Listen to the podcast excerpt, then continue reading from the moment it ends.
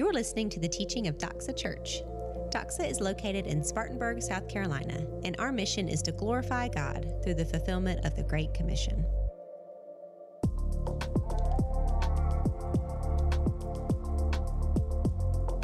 Well, kids, you are free to go to your class. We have Ben back there with his hand up. Ben is just the jack of all trades. He does it all. Does announcements. He's teaching kids today, and he's a really, really great speaker. Uh, so, yes, kids, there you go. If this is your first time, I'm the pastor. My name is David Rudy, and it is really, really great to have you here today. You came on a great Sunday. It's our second birthday, as we've been talking about. Make sure you don't just leave afterwards. We have a really friendly church. We love to talk to each other and grab a cupcake with us even if you you know don't know us yet these are the type of people that you're the people around you that you see in this room like these are the type of people who will love you and who you need to get to know to have relationships with these people is one of the greatest things that i've ever experienced in my, my life and my wife and i would both agree with that uh, I really truly am thankful when I think about two years, like what God has done in the lives of the individual people who are the church, who have committed to what Jesus Christ has called them to do, have sacrificed, have served, have given. It's just overwhelming. God's faithfulness has been so evident every week, and it's grown my faith, and I know it's grown the faith of many of you that are here. I was thinking about the first time we ever had an offering, and this was when we were called Vertical Church. And my wife and I, you know, we raised all this money before we came here and moved to Spartanburg. We had raised money. A lot of friends and family gave towards this church. Uh, but the very first offering, it was an elderly couple who just came to one of our vision meetings and they threw in $10 into the offering plate. That was the only $10 we got in our first offering. And I, I said thank you afterwards, and they said, Yeah, that was my cigarette money. I'm trying to quit. So I thought I may as well just give it to the church. And like that, I mean, isn't that great? Like, I love that. But that was the start here in Spartanburg. And like now we're experiencing all that God has done through us your sacrifice, your generosity. Um, I just love all of you. And I want to say we wouldn't be here without you because you are Doxa Church. Well, take your Bibles Turn to the book of James. We're in the middle of a series here. We're calling the series Faith Does. James is a really small letter towards the very end of your Bible. And every week we have been looking at a different aspect of living a genuine Christian life. This is a really practical series, very simple. Last week we were in the first 12 verses of James chapter 3, and we saw that our tongues are a restless evil full of deadly poison. Pretty bold words, right? Uh, we saw that no human being can change the tongue. So, left on our own, we have no hope of changing the way we speak. What are we left with? Is there anybody who's perfect? Because the passage alludes to that. We've been talking about this all week. I know our life group had amazing conversations about it. I've heard other life groups that have been having very practical, applicational conversations. The only way that we can change that is to have a heart change. And that's what this entire series has been alluding to. Your identity changes your activity. So, James is consistently hitting this theme. Today is going to be no different. Changing your sentences would just be a temporary band aid, okay? You don't need a swear jar. What you need is a new heart. Only a healthy tree produces good fruit. And fresh water only comes out of a fresh spring, not a dead pond. And in similar fashion, just like the beginning of James chapter 3, we're going to see today two specific ways that you can ultimately start changing your desires. So the heart change happens by God, it's a gift of God. And then there's actions that we can put into place to aid that along. You can live by either the wisdom of this age, the wisdom of this world. This passage is going to call this worldly wisdom. Or you can live for the wisdom that comes from above, true wisdom. This passage is going into the philosophical, the ideological, core of who you are as a person. And the bottom line that we're going to see is part of Jesus changing you from the inside out includes you walking away from the world's wisdom and walking towards Jesus towards true wisdom. So let's go to the text. You can follow along with me as I read from James chapter 3, and we're going to pick it up right where we left off in verse 13. I'm going to read all the way down to the end of the chapter. Who is wise and understanding among you? By his good conduct, let him show his works in the meekness of wisdom. But if you have bitter jealousy and selfish ambition in your hearts, and do not boast and be and do not boast, do not boast and be false to the truth. This is not the wisdom that comes down from above, but is earthly, unspiritual, demonic. For where jealousy and selfish ambition exist, there will be disorder in every vile practice. But the wisdom from above is first pure, then peaceable, gentle, open to reason, full of mercy and good fruits, impartial and sincere. And a harvest of righteousness is sown in peace by those who make peace. The first point that we have here today is really from the first verse. Live out your faith with the meekness of true wisdom. This is where it begins today.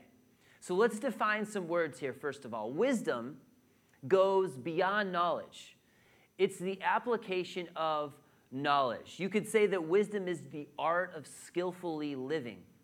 And verse 13 definitely fits with the overall narrative of this entire book because James didn't just tell us uh, faith without works is dead and let's just move on and, and leave us with that and not say anything else about it.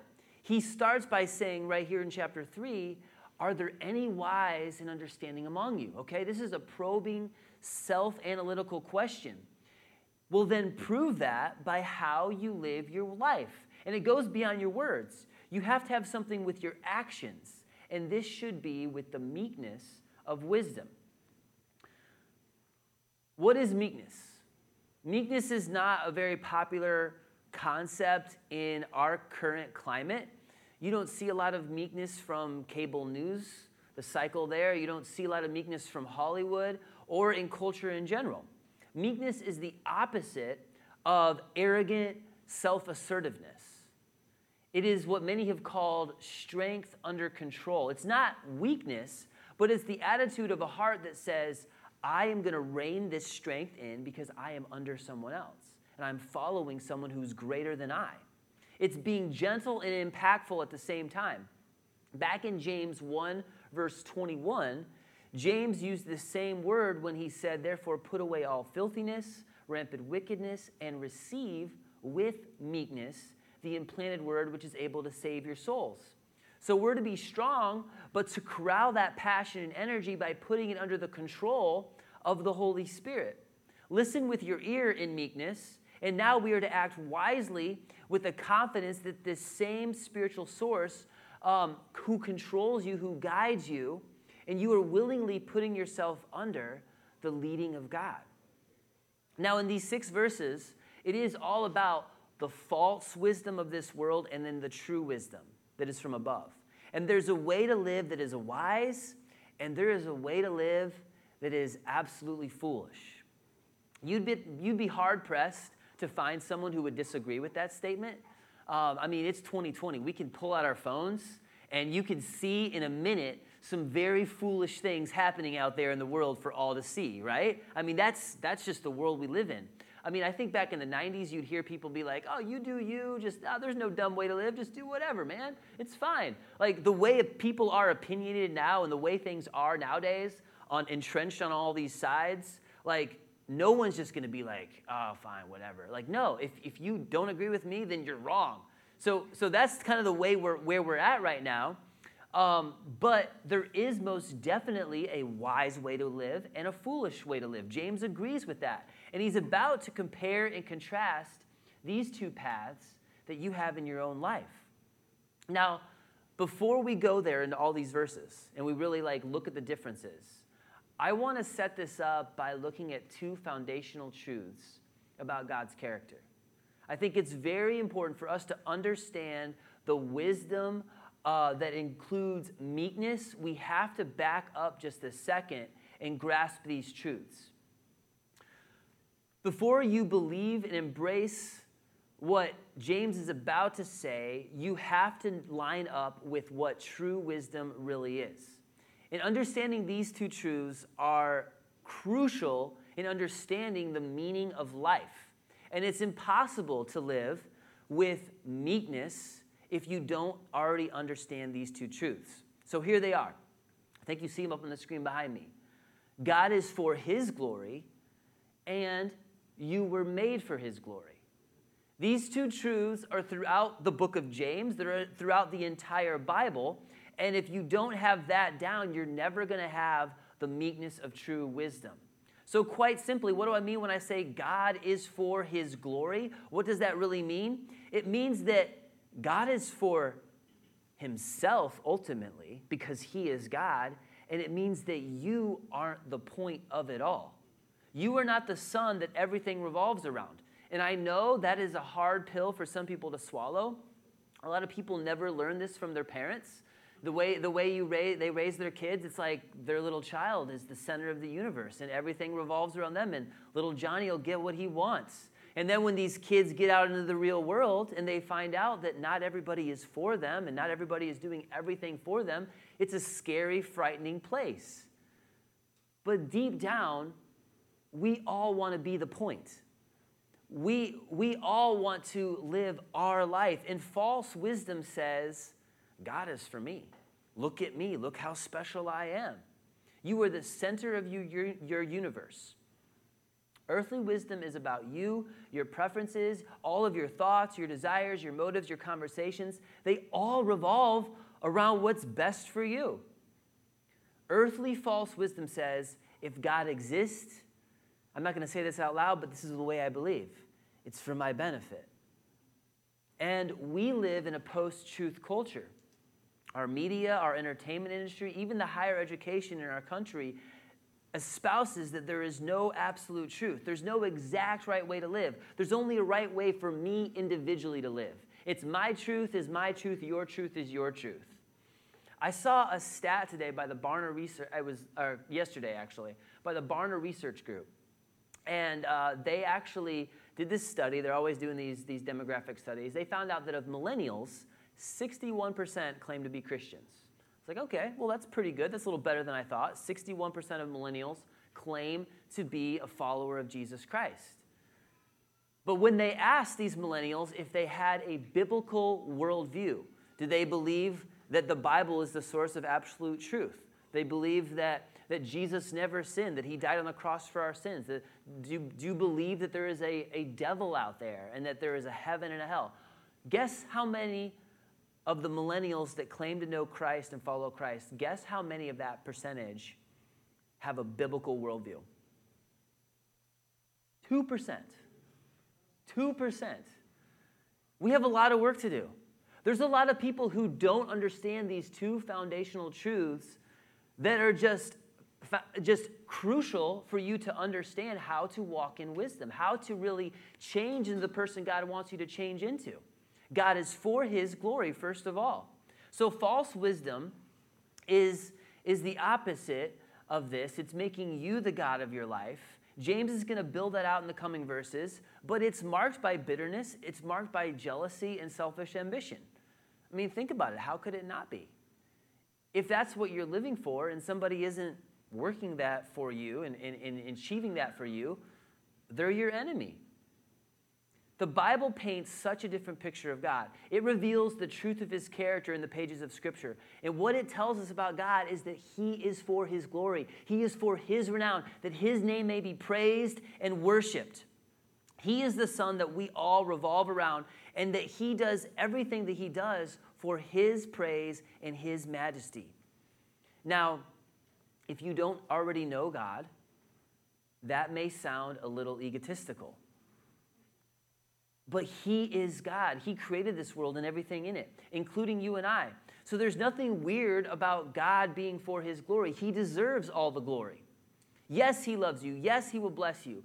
Yes, in many ways He is for you, but you are not the pinnacle of His affections. If you were, that would be completely wrong. You would be God, and God would be an idolater of you. That's not happening. That's not reality.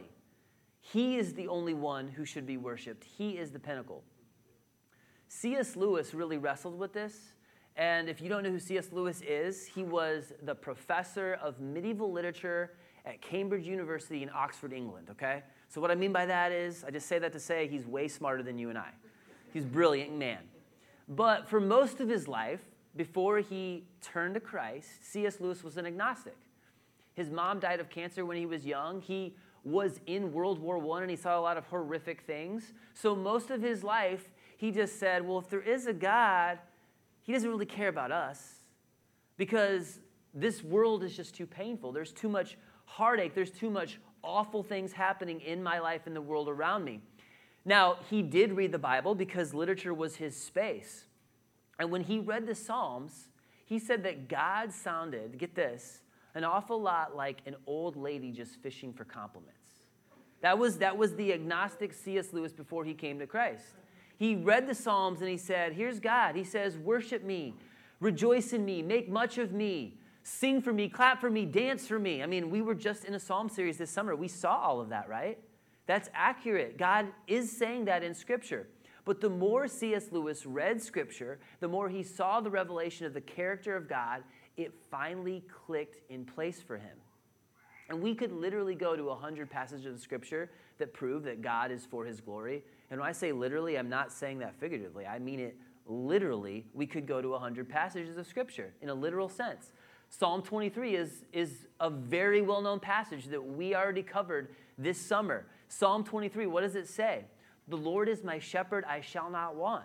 He makes me lie down in green pastures, He leads me beside still waters, He restores my soul, He leads me in paths of righteousness. And you hear this, the person who's like living for themselves and has made themselves the center of the universe is like, yeah, see, look, God is for me. God loves me. He's behind me. He's leading me in these, these green pastures and these still waters. Wow, this is so great. I'm so great. God loves me. But what does the rest of this passage say? He leads me in paths of righteousness for his name's sake. We can't miss this. It's all over Scripture. The point is, the driving heart of God and all of his blessing and all of his loving and his encouraging and his saving and his rescuing and his sanctifying, it's for his name's sake. According to Ephesians 1, it's for the praise of his glorious grace. The action of God in restoring your soul is ultimately for his glory so that his name might be praised. And this is what C.S. Lewis came to say about it. And I'm going to read you a, a quote of his, okay? and, and think this is, this is like an intellectual British man from you know, mid 20th century. So he talks a little different than us. But he says, The most obvious fact about praise, whether of God or anything, strangely escaped me. I thought of it in terms of compliment, approval, or the giving of honor. I had never noticed that all enjoyment spontaneously overflows into praise unless shyness is deliberately brought in to check it. The world rings with praise. Lovers praising their lovers, readers their favorite poet, walkers praising the countryside, players praising their favorite game, praise of weather, wines, dishes, actors, motors, horses, colleges, countries, historical personages, children, flowers, mountains, rare stamps, rare beetles. There's a lot to praise out there, right? Even in, in, the, in the middle of the 1900s, people were praising rare beetles. I love this one even sometimes politicians or scholars. People used to praise politicians, believe it or not. But here's the kicker from C.S. Lewis I think we delight to praise what we enjoy because the praise not merely expresses, but completes the enjoyment. It is not out of completement that lovers keep telling one another how beautiful they are. The delight is incomplete until it is expressed. And this is crucial for you to get this. What God is doing when He says, Worship me, delight in me, praise who I am, He's not just begging for compliments. He doesn't need our compliments. He's God, right? What He is doing is He is actually bringing us to the place where we can be who we need to be. Worshiping God completes us. So, a delight in God leads to a rejoicing in God that frees up our soul in magnificent ways. We would not be complete in who we were created to be until we are praising God and living for His glory. And the reason we are spending so much time on this is because God being for His glory means Life is not about you. And if life is about you, you're going to be doing all of the earthly wisdom ways that are all about selfish ambition and boasting and pride and pain and death in the end. And it is good news that life isn't all about you. The buck doesn't stop at you. The sun doesn't revolve around you. That's actually good news. We get to breathe a little bit. You get to live in the meekness of, of, of the freedom that it's not all on you. Ultimately, you're living for someone who is greater than you. I mean, just think about how much easier it is and smoother life is when the pressure isn't all on you. Any of you uh, used to have like a really easy job and now you have a really stressful job? You know? I used to be a youth pastor. Being a youth pastor was great. I, I like did all nighters, played video games with kids, went out and got pizza, had tons of free time to focus on fantasy football. Like, it was an amazing job. It was still eternally productive, it was great but it was way less stressful than leading multiple high capacity people than being a pastor of a church dealing with serious problems that i mean you dealt with problems too when you're a youth pastor but the stakes are just raised. I mean you know this right? Like it's a big difference to work for someone and now like i'm starting my own business and it's all on me. The pressure is really all on me now. It's, it's a huge difference being out in the real world makes college look surprisingly easy sometimes. And I know some of you don't want to hear me say that. Like, don't, don't, don't even go there, David. Like, I'm stressed out enough with my classes right now. But yeah, it's true. It's only going to get more complicated out there. The more things are about you, and that's what you're living for, the more miserable you will be. And the more that you understand life is not all about me, the more you are freed up to worship God, the more you are freed up to relax, the more you are able to live with meekness and enjoy the gifts of God and enjoy Him forever. So, if God is for His glory, that sets me free to not be the point of it all. It means that all the commands of God can be trusted because He's not after begrudging submission, but He's after delightful obedience, which will fulfill us because we are created beings in his image and our full potential is found in relation with him. And this leads us to the second foundational truth that God has designed the world to work in a specific way, leading for his glory and our joy. This is what he's after. You were made for his glory. That's the second foundational truth. Both of these fit right along if you want to go all the way back to the Westminster Shorter Catechism, the chief end of man is to glorify God and enjoy Him forever. I'm not saying anything new, okay? This is basic Christianity, and you're never going to have peace. You're never going to have wisdom. You're never going to have joy and fulfillment until you understand these crucial truths about God. Do you remember back in James 1:18? I told you when we started this series that it was the key verse in the entire book of James. This book would not make sense without James 1:18. Uh, let's back up into verse 17 and review it again. Every good gift and perfect gift is from above, coming down from the Father of lights, with whom there is no variation or shadow due to change. Of his own will, he brought us forth by the word of truth, that we should be a kind of first fruits of his creatures. There's so much wrapped up in that. And we've been, we've been going back to it week after week after week. But you can see here, we are the creature, He is the creator. It really all goes back to us living for His glory. 1 Corinthians 10:31 puts it this way, whether you eat or drink or whatever you do, do all to the glory of God. So I'll say it one more time, just so we don't miss this. God designed the world to work in a way that we can participate in how He designed life to work. So we can either rebel against that and veer off into our own path, our own wisdom, or we can tr- trust God's creative design and how He created things to work. Those two foundational truths are the blueprint that establishes what the rest of these verses have to say. And you're probably like, David, we're still in verse 13 here. We got, we got uh, five more verses to go. Don't worry.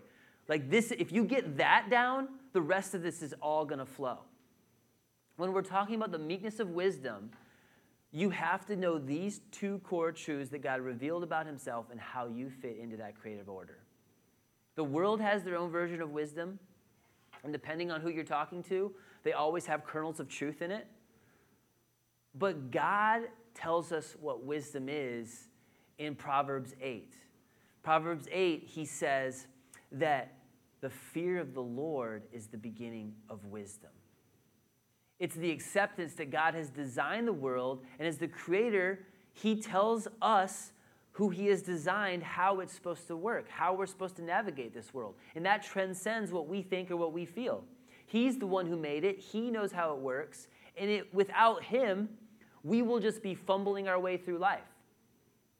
God does not want us, and He's not abandoned us to fumble our way through. He has revealed to us true wisdom as opposed to false wisdom. And this is what He says later on in that chapter in verse 35 For, for whoever finds me finds life and obtains favor from the Lord, but he who fails to find me injures himself.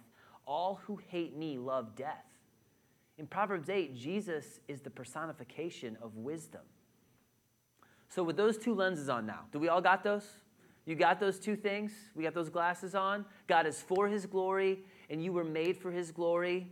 We will look further into what James specifically says about false wisdom of this world and how it is contrasted with the wisdom from above.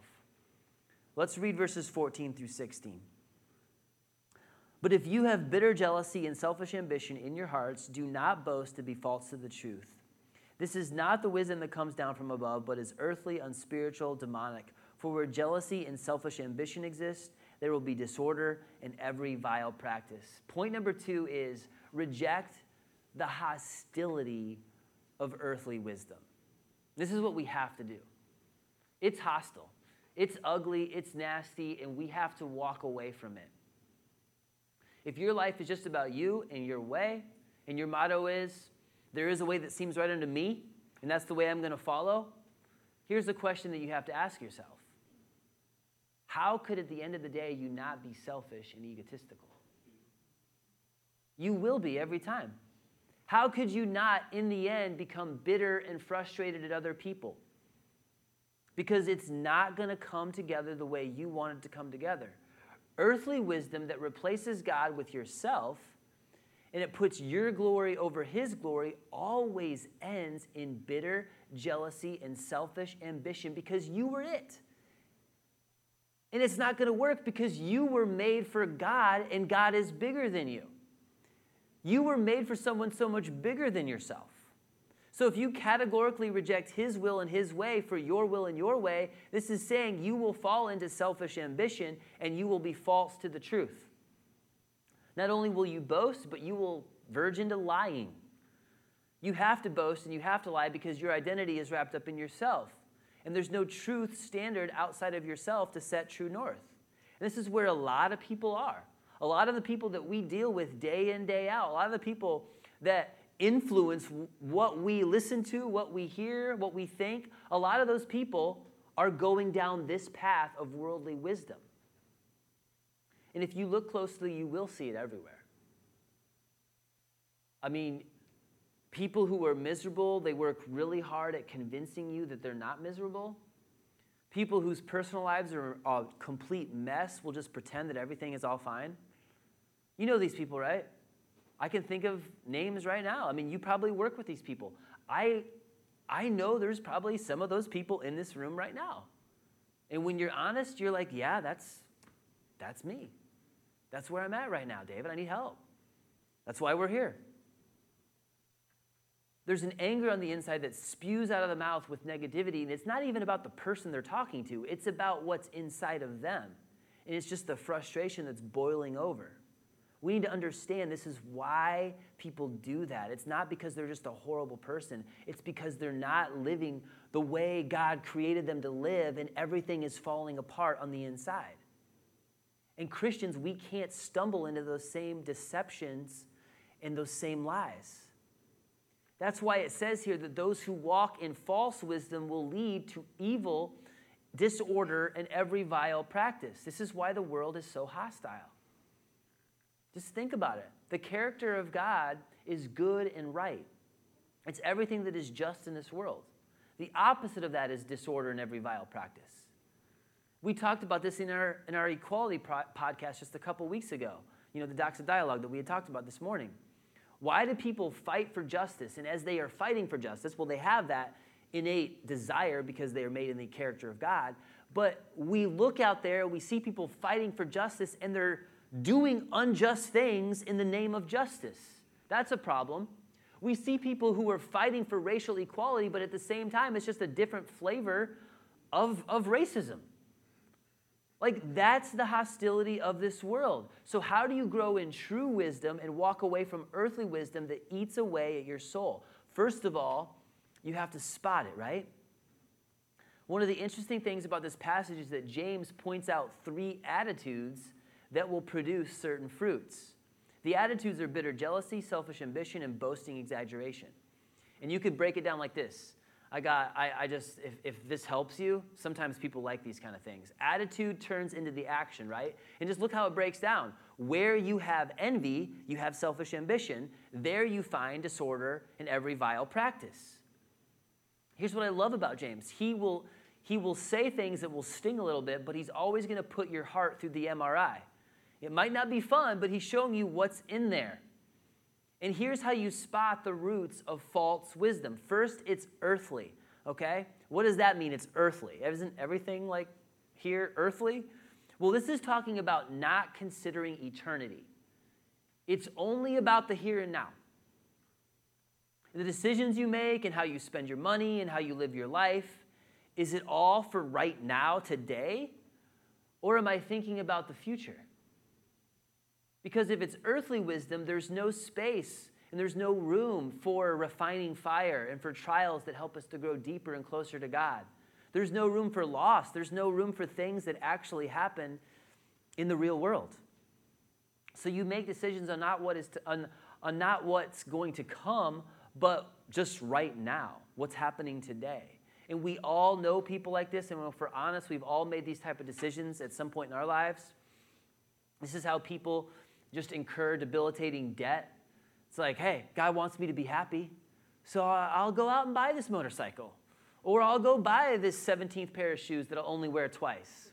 And I know I'm probably, I need to stop right there, right? Am I getting too personal on this? Is the knife getting in a little too deep?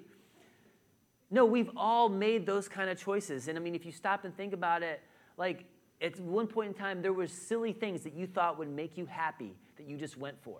I used to think winning a Madden tournament would make me happy. Don't think too long about the silly things that you thought would make you happy because at first, after it's funny, it gets really sad.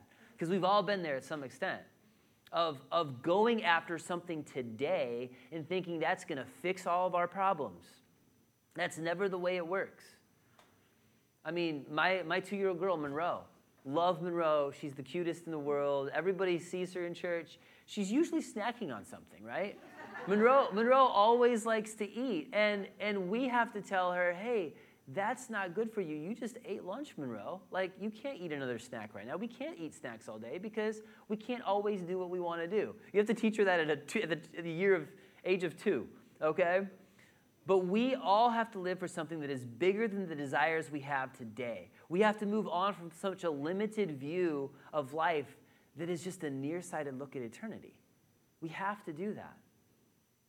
Secondly, it's unspiritual. False wisdom is unspiritual. This means that it has nothing to do with the Holy Spirit's power, and it has no part in the leading of the Holy Spirit in our lives. It makes its own decisions on what it, it wants. It's, it's not about the spiritual, it's about the physical. That's false wisdom. 2 Corinthians 4:18 says that the things which are seen are temporal, but the things that are not seen are eternal. So, those spiritual things in life have more value than the things that you can handle and touch and hold. Things like love and passion, just the tenderness of relationships, these, these spiritual concepts that we can't even see, those are the things that are eternal. They matter so much more. Finally, it's demonic.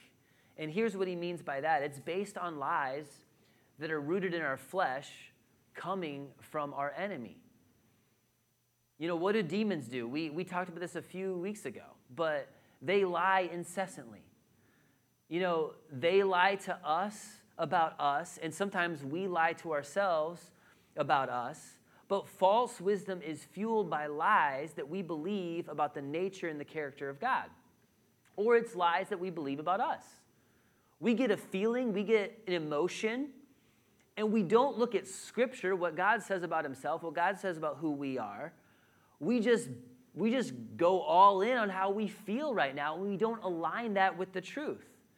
And then we get into these lies that just don't fit with what the truth of reality is. That's demonic and that's evil, and it's an affront against our Creator, God of the universe. We had a series in Ephesians 6 not long ago.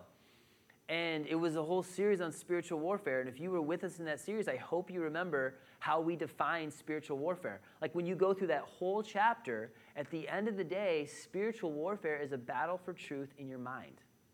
That's what it is. It's a battle for truth in your mind. And that is a very real battle. It's an intense battle. And we have to go to the truth of God's word and align our emotions and our feelings with that. God's revelation tells us who He is and who we are. And when we align our feelings to that, we are changing our attitude the right way. This is how we reject the false wisdom of this world and embrace the wisdom of our Creator. And in these last two verses, James is now going to compare the hostility of this world to the beautiful peacefulness that is found in wisdom from above. So, verse 17 and verse 18, let's read that again. But the wisdom from above is first pure, and then peaceable, gentle, open to reason, full of mercy and good fruits, impartial and sincere. And a harvest of righteousness is sown in peace by those who make peace. Third point today is embrace the peace of heavenly wisdom. This is what we need to do right here. So, false wisdom, it's rooted in earthliness.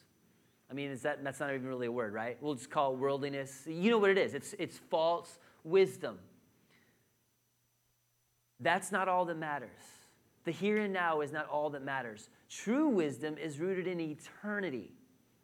True wisdom is not driven by today, but rather it's driven by the day that I stand in front of God and I give an account for my life. I'm looking at that, I'm focused on that. There is a day coming where you and I are going to stand in front of our Creator and we are going to give an account for everything that we have done with what He has given us the time, the talent, and the treasure that He has given us we are responsible for that. And for those of us who know Jesus, we're going to have to give an answer in that day. How we spent all of that energy, all of that passion, all of those gifts that He gave us. Are you ready to say, I did everything I could by your grace?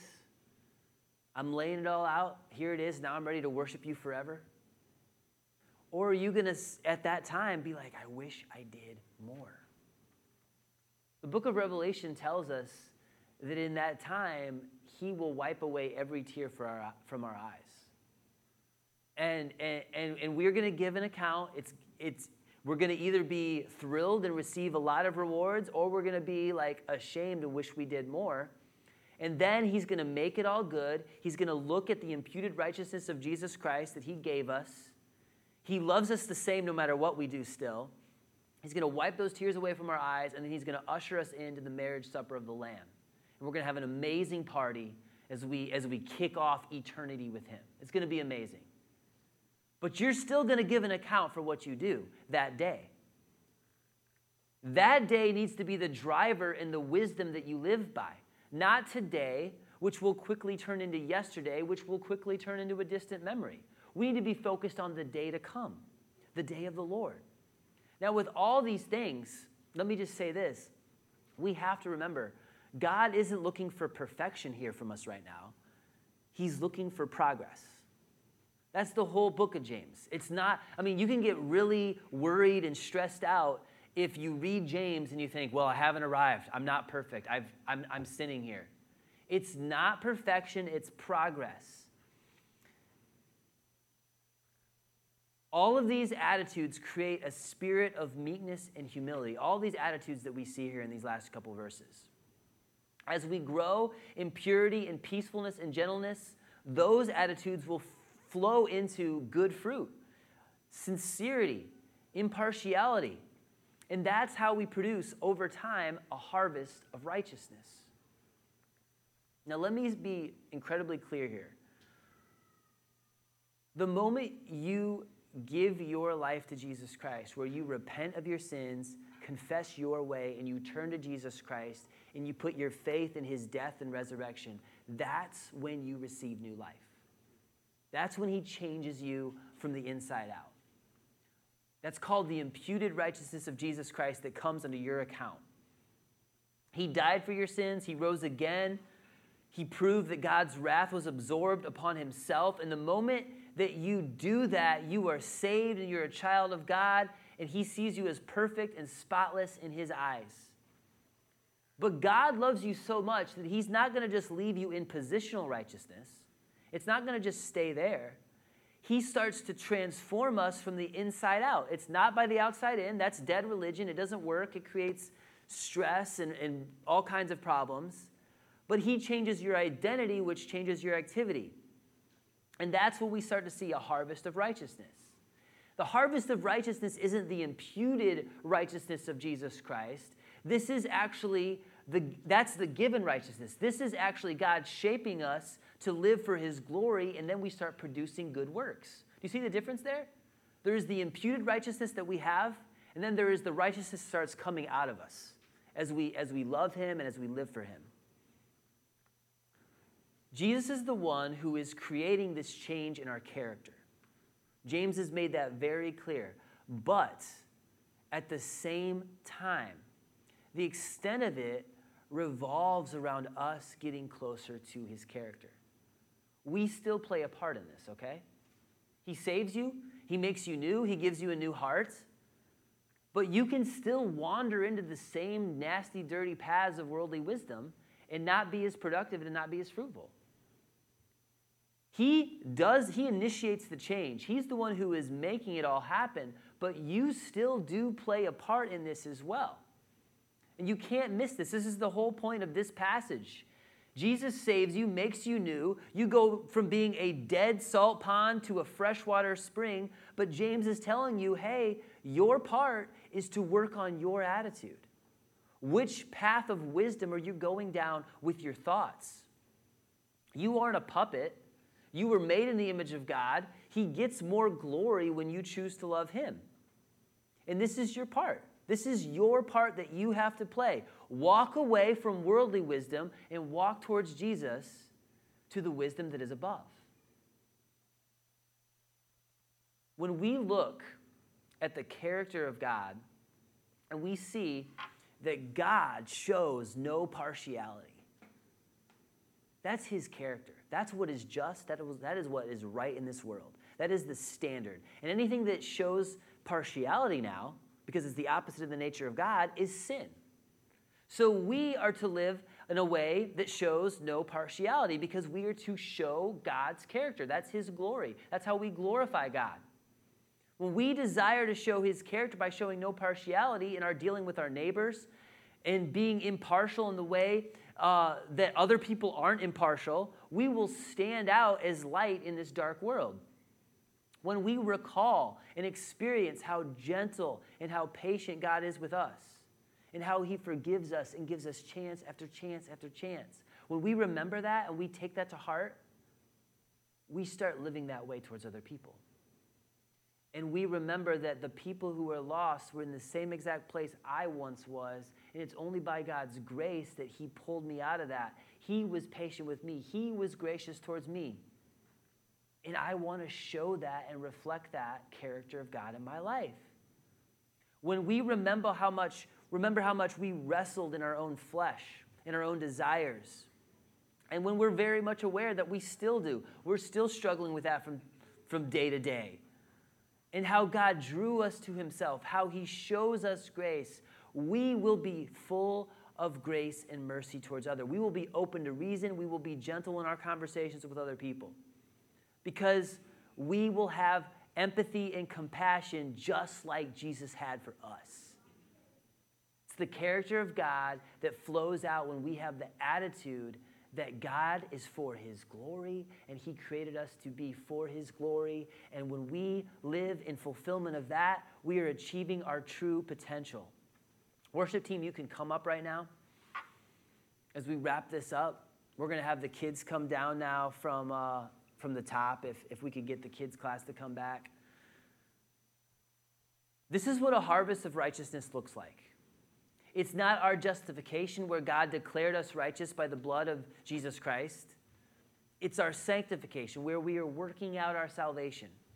We are doing the actions that produce good fruit.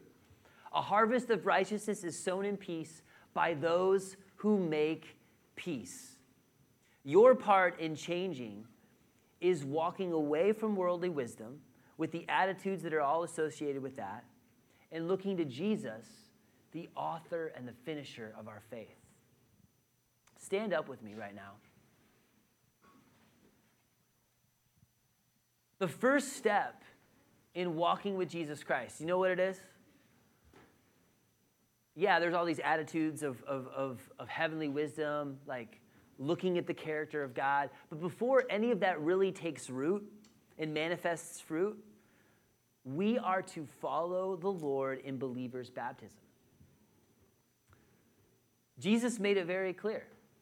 When you put your faith in me, when you profess to, to turn from your way and turn to my way, the first thing that you need to do to obey your Savior is to tell the world that.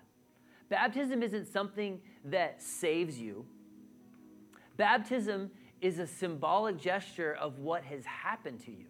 And it's telling the world that I'm following Jesus now with my life.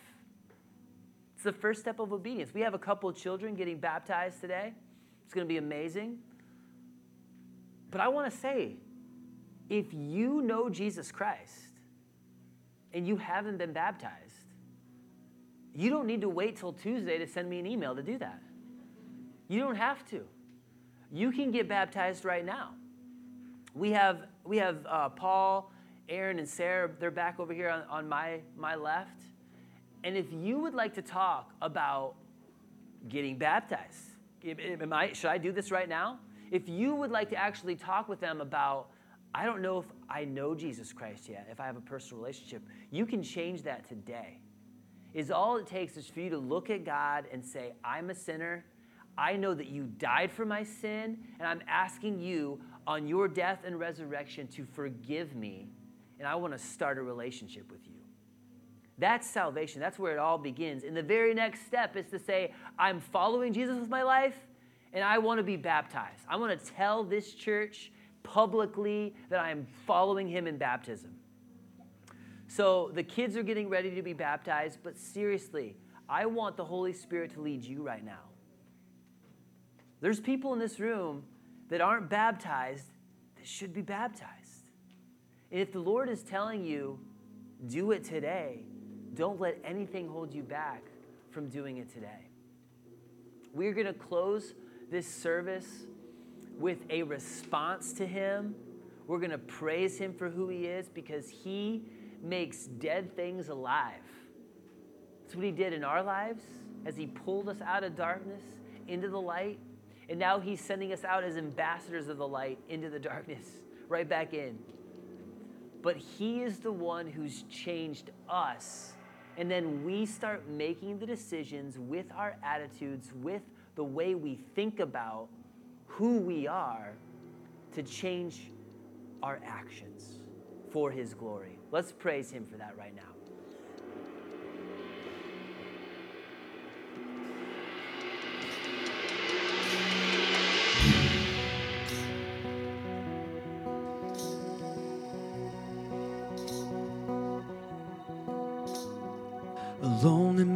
Sorrow and dead in my sin.